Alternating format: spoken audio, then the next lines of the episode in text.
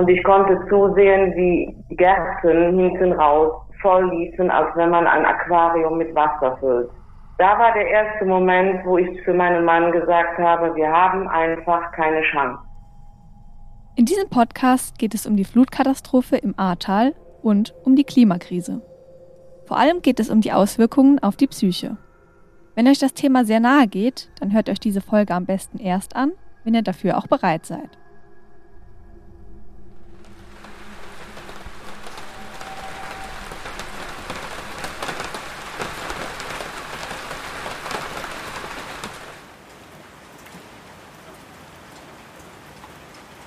Die Nacht, als das Wasser kam, ist ein Jahr her.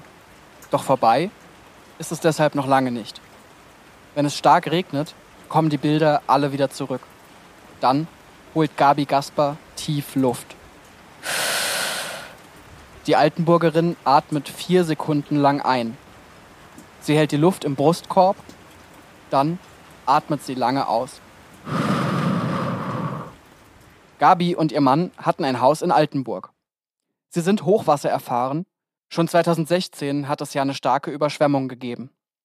Doch das war ein Klacks im Vergleich zu dem, was am 14. Juli 2021 passiert ist, sagt sie. Gabi und ihre Familie haben so gut wie alles verloren, was sie besessen haben. Doch nicht nur das. Bis heute kämpft sie mit den Folgen für ihre mentale Gesundheit.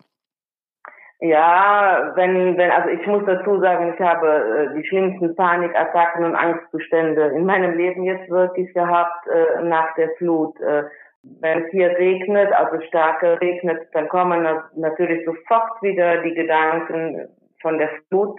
Man hat Angst, dass die Keller wieder volllaufen, was ja auch teilweise in anderen Dörfern schon so passiert ist, bei uns nur im Kleinen. Aber wir haben einfach das Gefühl, wir sind machtlos dem Wasser gegenüber. Machtlosigkeit, Panikattacken, Angst. Die Atemübungen helfen Gabi. Doch bei allem, was Naturkatastrophen wie die Ahrtalflut sowieso schon sind, vor allem sind sie auch eine krasse psychische Ausnahmesituation. Darum geht es heute bei Airzeit Inside, dem Hintergrund-Podcast der Rheinzeitung. Seit der Flut sprechen wir, völlig zu Recht, immer wieder über Geld, über Spenden und Kredite und über Baumaßnahmen und Handwerkermangel. Worüber wir aber noch viel zu selten sprechen, wie können Menschen es eigentlich schaffen, traumatische Erfahrungen wie die Flut zu verarbeiten? Was hilft dabei? Was hindert? Und wie können wir alle uns wappnen vor Naturkatastrophen, die nach Meinung von Expertinnen durch die Klimakrise immer häufiger werden? Klar, nicht alle von uns wohnen in Flutgebieten, aber vielleicht sind wir gefährdet von Hitzewellen, von Waldbränden oder von Orkanen. Vielleicht reisen wir gerne in Urlaubsregionen, in denen Gletscher abbrechen, oder wir haben Verwandte, die besonders schutzlos sind. Mein Name ist Finn Holitzka und in diesem Podcast spreche ich zum Beispiel mit einer Psychologin der Psychologists for Future, die erklärt, was Resilienz ist, wie man sie aufbaut und was man eher vermeiden sollte. Ja, man kann sich definitiv zu viel informieren. Also beim Doomscrolling zum Beispiel, das sind ja auch sehr katastrophisierende Nachrichten. Ich spreche mit einer Traumapädagogin, die nach der Flut ins Ahrtal gezogen ist, um den Menschen dort zur Seite zu stehen. Also man sagt das bei Kindern und Jugendlichen ganz gerne, dass man sagt, nicht du bist unnormal, sondern das, was dir passiert, das ist unnormal und deine Reaktion ist völlig normal. Und wir hören, wie Gabi Gasper die Flut erlebt hat und was ihr nun hilft, trotzdem irgendwie weiterzumachen. Wir werden dabei herausfinden, der emotionale Wiederaufbau im Ahrtal lässt sich nicht trennen von dem materiellen Wiederaufbau. Und Krisen, die vielleicht jeder von uns erleben könnte, lassen sich besser meistern, je mehr man weiß. Über die eigene Psyche, über die der anderen und das Klima.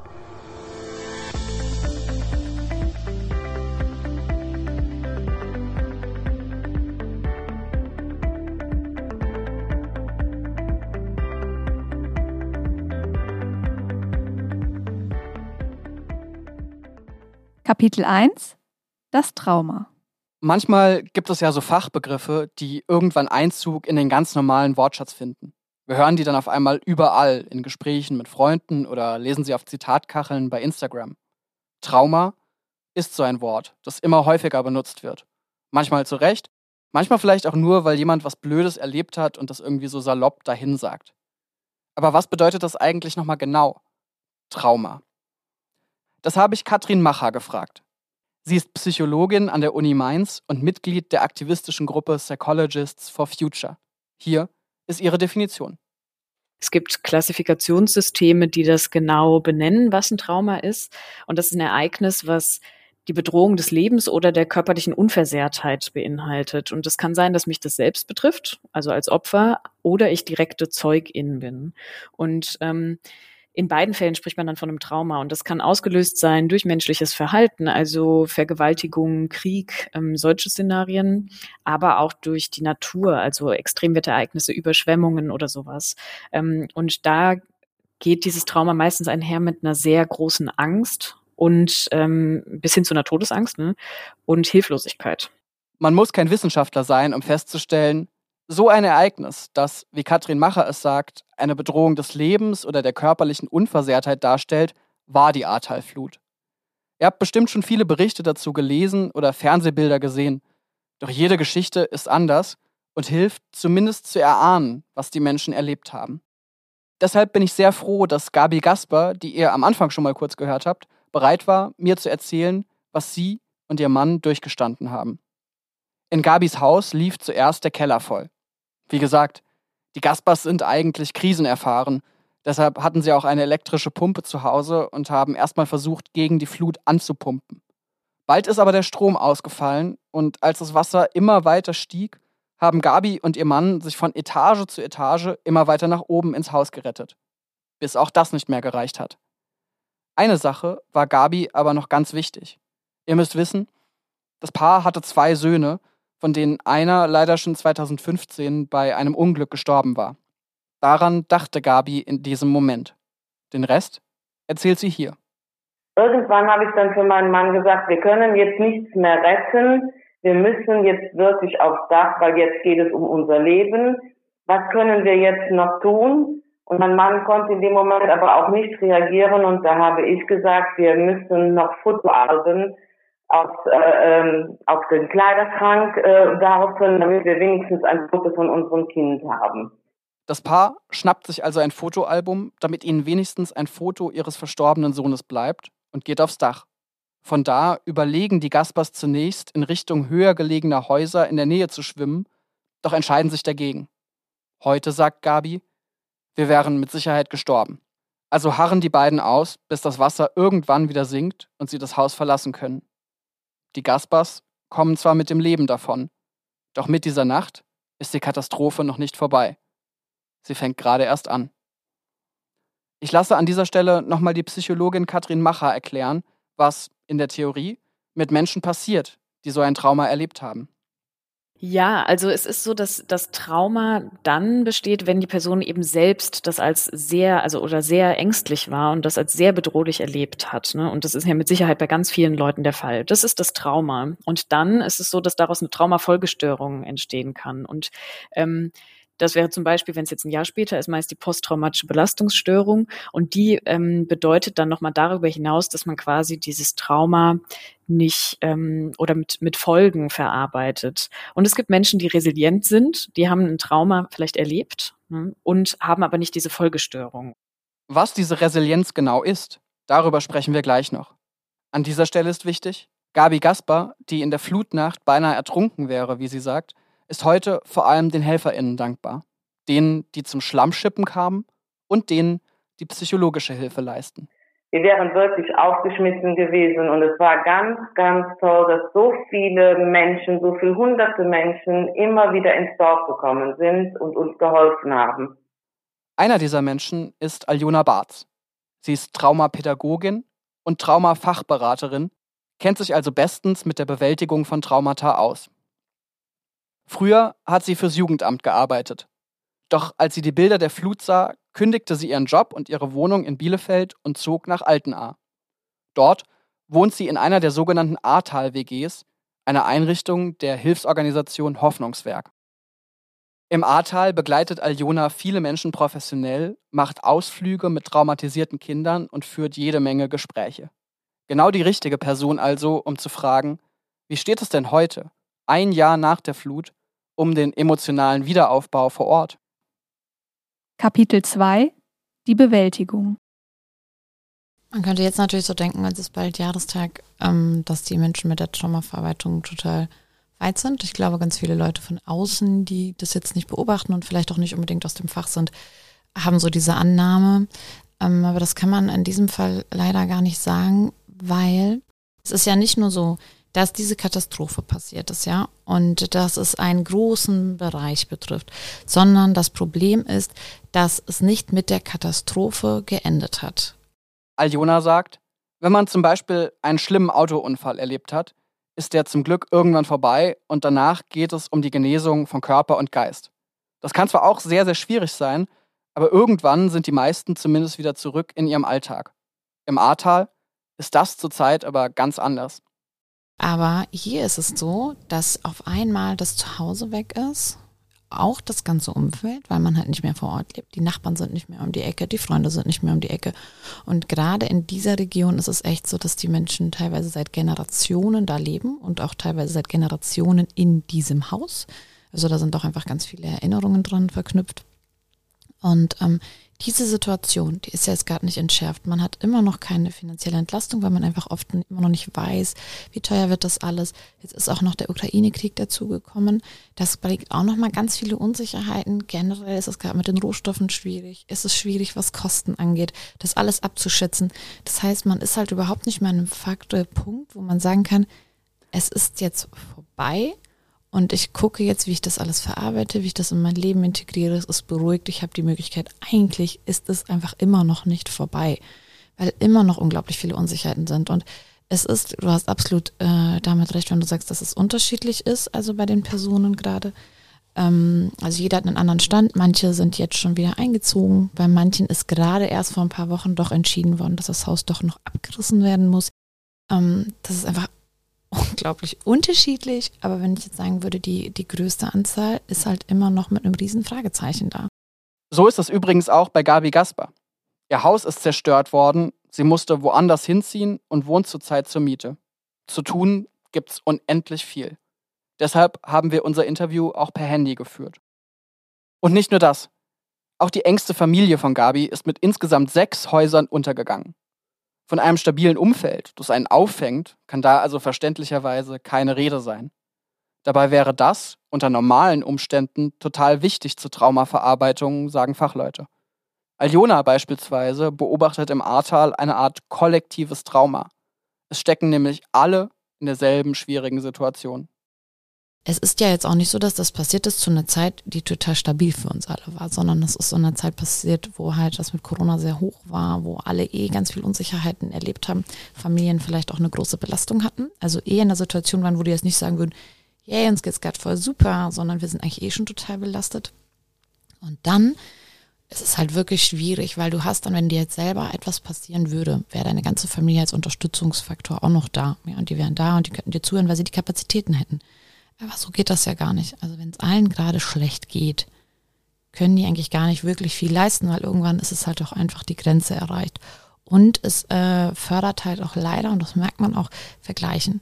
Also, dass es dann so ist, äh, dass jemand auch sagt, ja komm, jetzt also langsam könntest du dich ja auch da oder da anders mitfühlen oder halt, dass auch äh, Themen wie halt, die Häuser kommen halt unterschiedlich schnell voran, weil es halt auch einfach von Versicherungen abhängt und von den Bauunternehmen. Und trotzdem ist es so nach dem Motto, ähm, dass dann die Leute halt doch dazu neigen, ne, sich dann zu vergleichen, sich vielleicht auch dann schneller so zu fühlen, als ob sie etwas falsch machen. Wir sind halt auch eine sehr leistungsorientierte Gesellschaft und da kann es halt auch schnell so kommen, oh, mache ich das nicht richtig? Warum bin ich jetzt eigentlich nicht so weit wie Nachbar XY? Und genau, so diese Faktoren äh, sind halt auch wirklich schwierig. Und in dem Kontext zum Beispiel merkt man, dass es wirklich wichtig ist, dass Menschen von außen kommen, die die Kapazitäten haben, zu sagen, hey, wir sind da, wir hören zu, uns ist das nicht passiert, wir haben den, äh, die Kapazitäten, euch zuzuhören, da zu sein und ähm, vielleicht auch was geben zu können, einfach weil wir gerade nicht in so einer Ausnahmesituation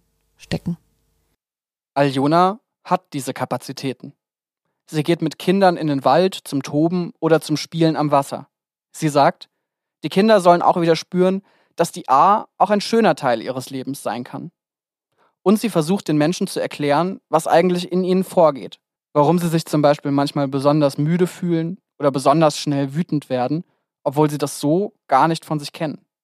Aljona nennt das Psychoedukation dass du den Menschen ganz klar erklärst, was passiert da eigentlich, was los mit dir und halt auch die Legitimation, das nennt man halt in der Traumapädagogik Annahme des guten Grundes. Da geht es halt darum, dass den Menschen klar ist, du hast gerade einen richtig guten Grund dafür, traurig zu sein. Und du, also man sagt das bei Kindern und Jugendlichen ganz gerne, dass man sagt, nicht du bist unnormal, sondern das, was dir passiert, das ist unnormal und deine Reaktion ist völlig normal darauf. So und das halt auch immer wieder äh, klar zu machen, zu kommunizieren und zu sagen, hey, das, was dir erlebt, das ist ganz schlimm und das ist völlig normal, dass man dann auch gerade strauchelt, nicht so genau weiß, wie man jetzt eigentlich weitermachen soll. Was also helfen kann? Einerseits Menschen, die einen auffangen. Wenn das wie in diesem Fall, vielleicht nicht die eigene Familie oder die eigenen Freunde sein können, dann womöglich zumindest Fachleute von außen. Und es hilft, seine eigenen Gefühle besser einordnen zu lernen. Zugegeben, eine ziemlich krasse Aufgabe. Vor allem, weil noch etwas sehr Bedrückendes dazukommt. Die Frage, was, wenn sowas wieder passiert? Kapitel 3 Die Resilienz. Vielleicht erinnert ihr euch, Ganz am Anfang hat Gabi Gasper erzählt, dass er sich dem Wasser der A oft noch immer machtlos ausgeliefert fühlt. Und wenn man realistisch ist, muss man sagen, ja, es kann sein, dass es im Ahrtal wieder zu Überflutungen kommt. Genauso wie es anderswo Naturkatastrophen geben kann. Die gab es immer schon, sie werden aber durch die Klimakrise verstärkt und gehäuft. Um ehrlich zu sein, auch mir macht es ganz schön Angst. Und ich denke nicht so gerne an die Zukunft. Ich habe deswegen die Psychologin und angehende Psychotherapeutin Katrin Macher gefragt, wie man mit diesen Gefühlen umgehen und sich vielleicht sogar jetzt schon vorbereiten kann. Dabei ist ein Stichwort immer wieder gefallen. Resilienz. Was das ist, erklärt euch Katrin also eigentlich kommt das ursprünglich aus der Materialkunde, der Begriff. Ähm, das ist eine Eigenschaft von so Werkstoffen, dass die, wenn die extrem verformt wurden, danach wieder die ursprüngliche Gestalt annehmen. Und in der Psychologie nennt man es eben Widerstandskraft bei so widrigen Lebensumständen oder Krisen oder eben so einem Ereignis wie im Ahrtal. Ne? Das heißt, dass man die erlebt, die Krise, und die dann überlebt oder da rauskommt, ohne nachhaltig psychisch beeinträchtigt zu sein. Weil wir hier aber eben nicht bei der Materialkunde sind, sondern bei Menschen, ist das mit der Resilienz eine ziemlich individuelle Sache. Ein Patentrezept gibt es jedenfalls nicht. Aber es ist so, dass man schon benennen kann, dass so ein paar Aspekte eine Rolle spielen oder dass man sich irgendwie vorbereiten kann, sofern man sich auf so einen schlimmen Schicksalsschlag und eine Zerstörung von Existenzgrundlagen vorbereiten kann. Ne? Ist mir wichtig, das ähm, soll das jetzt nicht kleinreden. Aber in Anbetracht der ganzen Krisen, die aktuell da sind und ganz oben drüber noch die Klimakrise, ist es halt wichtig, ähm, sich auszutauschen mit anderen Menschen über Sorgen und Ängste, die damit einhergehen. Ne? Also ähm, was das für uns vielleicht bedeutet, sich über Ungerechtigkeit, Leid, Tod und diesen damit einhergehenden Gefühlen wie Angst, aber auch Trauer oder Wut auszutauschen, damit auseinanderzusetzen. Und ähm, das ist so, dass ich das hier erlebe in den westlichen Ländern, sage ich mal, ähm, dass Menschen eher nicht so dazu neigen, das zu machen. Ja, also das wäre so das eine, was wichtig ist. Durch den Austausch mit anderen fühlen wir uns weniger allein in unseren Sorgen und Ängsten. Und ähm, generell ist dieser Austausch ja, knüpft auch direkt daran an, dass ein soziales Netz ein sehr wichtiger allgemeiner Resilienzfaktor ist. Also dadurch, dass ich weiß, ich habe Unterstützung, worauf ich zurückkommen kann, aber selbst auch Hilfe leisten kann, ähm, dann fühle ich mich selbst wirksamer. Das heißt, so dieses äh, Thema soziales Netz spielt da eine große Rolle. Das ist wichtig, das zu haben, das aufzubauen, da einen Fokus vielleicht auch drauf zu legen. Das ist natürlich, wie wir zuvor gehört haben, im Ahrtal gerade besonders schwierig, wenn im Prinzip das ganze soziale Netz betroffen ist. Anderswo geht das im Moment vielleicht besser. Aber auch da lauert ja eine Gefahr. Sich austauschen mit anderen über seine Klimaängste, das klingt vielleicht erstmal gut. Aber was, wenn es zu viel wird? Also ich glaube, es ist vielleicht nicht so hilfreich in jeder Situation, wenn gerade sehr gute Stimmung ist, ähm, die Themen Naturkatastrophen, Katastrophen auf den Tisch zu packen. Weil das natürlich was mit der Stimmung macht. Das betrifft uns alle und wir werden alle ängstlich, äh, traurig oder es ärgert einen oder wie auch immer. Ne? Ähm, es ist nur wichtig, sich so wie diese Inseln zu schaffen, wo man drüber spricht mit seinem Umfeld. Da eignen sich also Freunde, äh, Familie, aber man kann sich zum Beispiel auch Gruppen anschließen oder in online in, ähm, in so einen Austausch mit Klimagruppen kommen haben, zum Beispiel, ähm, um so über solche Gefühle zu sprechen. Aber es ist gut, ähm, das nicht permanent zu tun, weil das dann wiederum eine Auswirkung hat auf unser psychisches Wohlergehen. Ne? Das heißt, ähm, auf jeden Fall, wenn gute Stimmung ist und man gerade sehr positive Gefühle erlebt, dass man denen auch nachgeht und denen Raum gibt, das ist ganz, ganz, ganz wichtig. Ähm, das wäre schade, das nicht zu tun und es ist wichtig für unsere psychische Gesundheit. Ne? Also das heißt, vielleicht kann man sich ich sage jetzt mal, je nachdem, wie es einen so befasst, aber vielleicht einmal die Woche oder einmal alle zwei Wochen oder sowas wie so einen Rahmen schaffen, in dem man sich damit wirklich auseinandersetzt ähm, und in dem man vielleicht auch Nachrichten liest, ähm, sich das irgendwie zu Gemüte führt sozusagen und dann aber auch wieder davon Abstand nimmt. Gar nicht so einfach. Auch für uns Medien und euch, die ihr unsere Inhalte konsumiert. Einerseits wollen und müssen wir über das Klima und seine Katastrophen berichten und sollten das in Zukunft bestimmt auch noch mehr tun. Andererseits gibt es für diesen Überschuss an schlechten Nachrichten, die einem in der eigenen Timeline begegnen, inzwischen sogar einen eigenen Begriff. Das Doomscrolling. Aus psychologischer Sicht kommt es auf die Menge der Nachrichten an und darauf, ob sie auch konstruktiv aufgebaut sind oder einfach nur lähmen, sagt Katrin Macher. Ja, man kann sich definitiv zu viel informieren. Also ähm, vor dem Hintergrund, dass wenn ich mich permanent mit negativen Nachrichten beschäftige, dass das automatischen Auswirkungen auf meine Stimmung hat und vor allen Dingen, ähm, und da kommt es auch so ein bisschen drauf an, wie Medien berichten insgesamt, ne? ähm, vielleicht sehr hilflos hinterlassen werde. Beim Doomscrolling zum Beispiel, das sind ja auch sehr katastrophisierende Nachrichten, ähm, die lösen in mir Angst aus und Ohnmachtsgefühle und dann gibt es meistens keine Handlungsoption, die mitgeliefert wird. Ne? Man kann natürlich auch in die andere Richtung kippen und es verdrängen, sich gar nicht mehr damit befassen. Und dann bin ich nicht gut vorbereitet auf das, was in den nächsten Jahren oder was gerade schon aktuell ist. Ähm, das heißt, ich es ist schon auch ratsam, sich zu informieren, zu gucken, was ist denn die aktuelle Lage, wie kann ich denn aktiv werden, ähm, wie kann ich mich vielleicht einbringen, wie kann ich gut für mich sorgen, was könnte ich bei mir vielleicht hinterfragen ähm, oder auch nicht, ne? ähm, auch Positives zu lesen, Ausgleich zu schaffen. Es spielen natürlich auch noch ganz viele andere Faktoren eine Rolle bei der Resilienz. Zum Beispiel Wohlstand, der in Deutschland und auf der ganzen Welt extrem ungleich verteilt ist. Wer ärmer ist, ist aber oft viel gefährdeter von Naturkatastrophen als privilegiertere Menschen. Womit wir wieder beim Geld und den ganz handfesten Dingen wären. Bei meinen Recherchen für diesen Podcast habe ich nämlich immer wieder gehört, wer noch kein Zuhause hat, kann auch nicht heilen. Seelischer Wiederaufbau lässt sich nicht trennen von architektonischem Wiederaufbau. Das sagt auch die flutbetroffene Gabi Gasper. Das eine geht für mich nur mit dem anderen, weil ich sage Ihnen auch ganz ehrlich, dieser Wiederaufbau kostet halt enorm viel Kraft, weil halt auch so viel Zeit verstreicht. Ich kann das auch alles verstehen, weil die Lage einfach durch Corona, durch den Krieg, es ist einfach sehr schwierig zurzeit. Kapitel 4 Die Zukunft. Es ist einfach sehr schwierig zurzeit sagt Gabi. Und wer würde da widersprechen? Aber einfacher wird es wohl auch in Zukunft eher nicht. Weder im Ahrtal noch anderswo. Deshalb wollte ich zum Schluss noch wissen, was muss besser werden? Kurzfristig und langfristig. Fangen wir bei Aljona Barz an, die als Traumapädagogin und Beraterin ins Ahrtal gegangen ist. Ihr ist ein Punkt besonders wichtig. Und was auch ein wichtiger Faktor ist und der im Moment aber leider wirklich nicht gut klappt, ist Transparenz.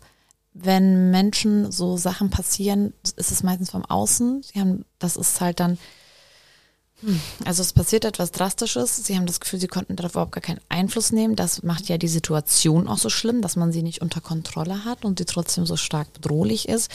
Und wenn man dann danach erlebt in seinem Alltag, dass es viele Faktoren gibt, die man nicht absehen kann, wo es nicht abschätzbar ist, was passiert eigentlich und das Gefühl hat, man kann auch keinen Einfluss nehmen, weckt das ganz, ganz viel an Unsicherheiten.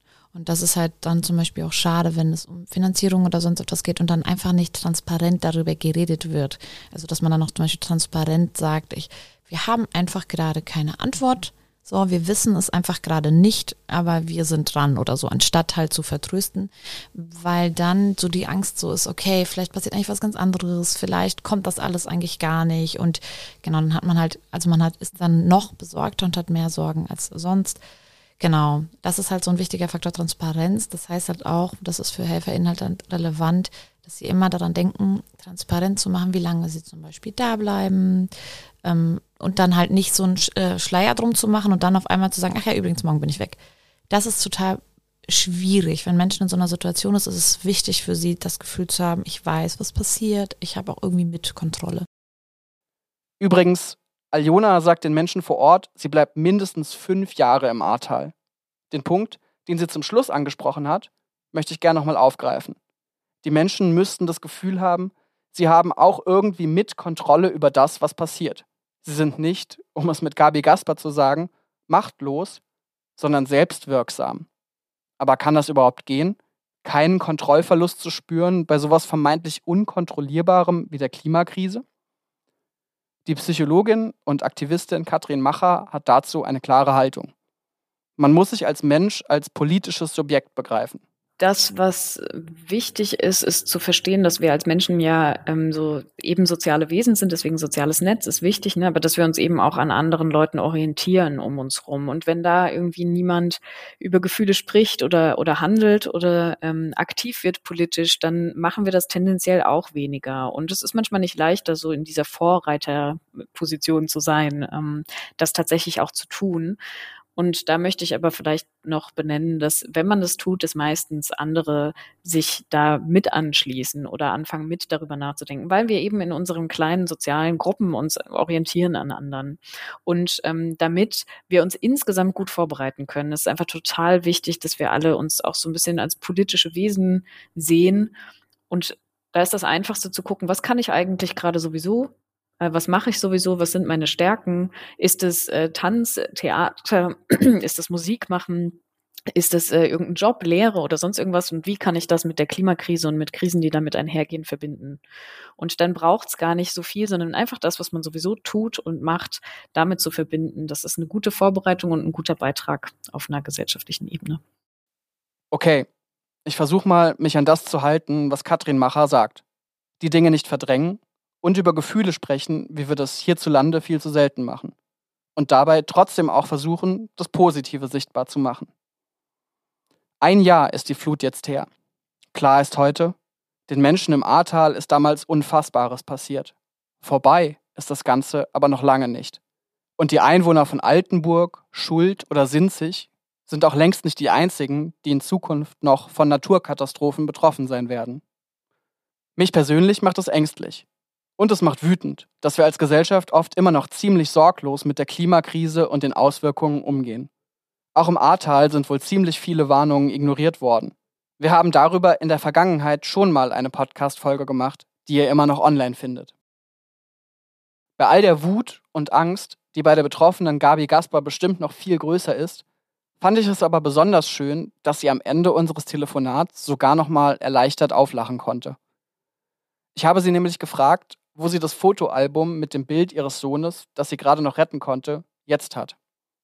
Hat sie dafür einen guten Ort in ihrer Mietwohnung gefunden? Ja, es ist tatsächlich bei uns im Wohnzimmer. Es ist kein besonderer Ort, aber äh, im Hochwasser sicher. Jetzt mal sage ich so. Das war RZ Inside, der Hintergrund-Podcast der Rheinzeitung. SprecherInnen Ronja Stephan und ich, Finn Holitzka. Weitere Folgen gibt es auf rheinzeitung.de und dem Podcast-Player eurer Wahl. Dort könnt ihr uns auch gerne abonnieren. Vielen Dank fürs Zuhören und bis zum nächsten Mal.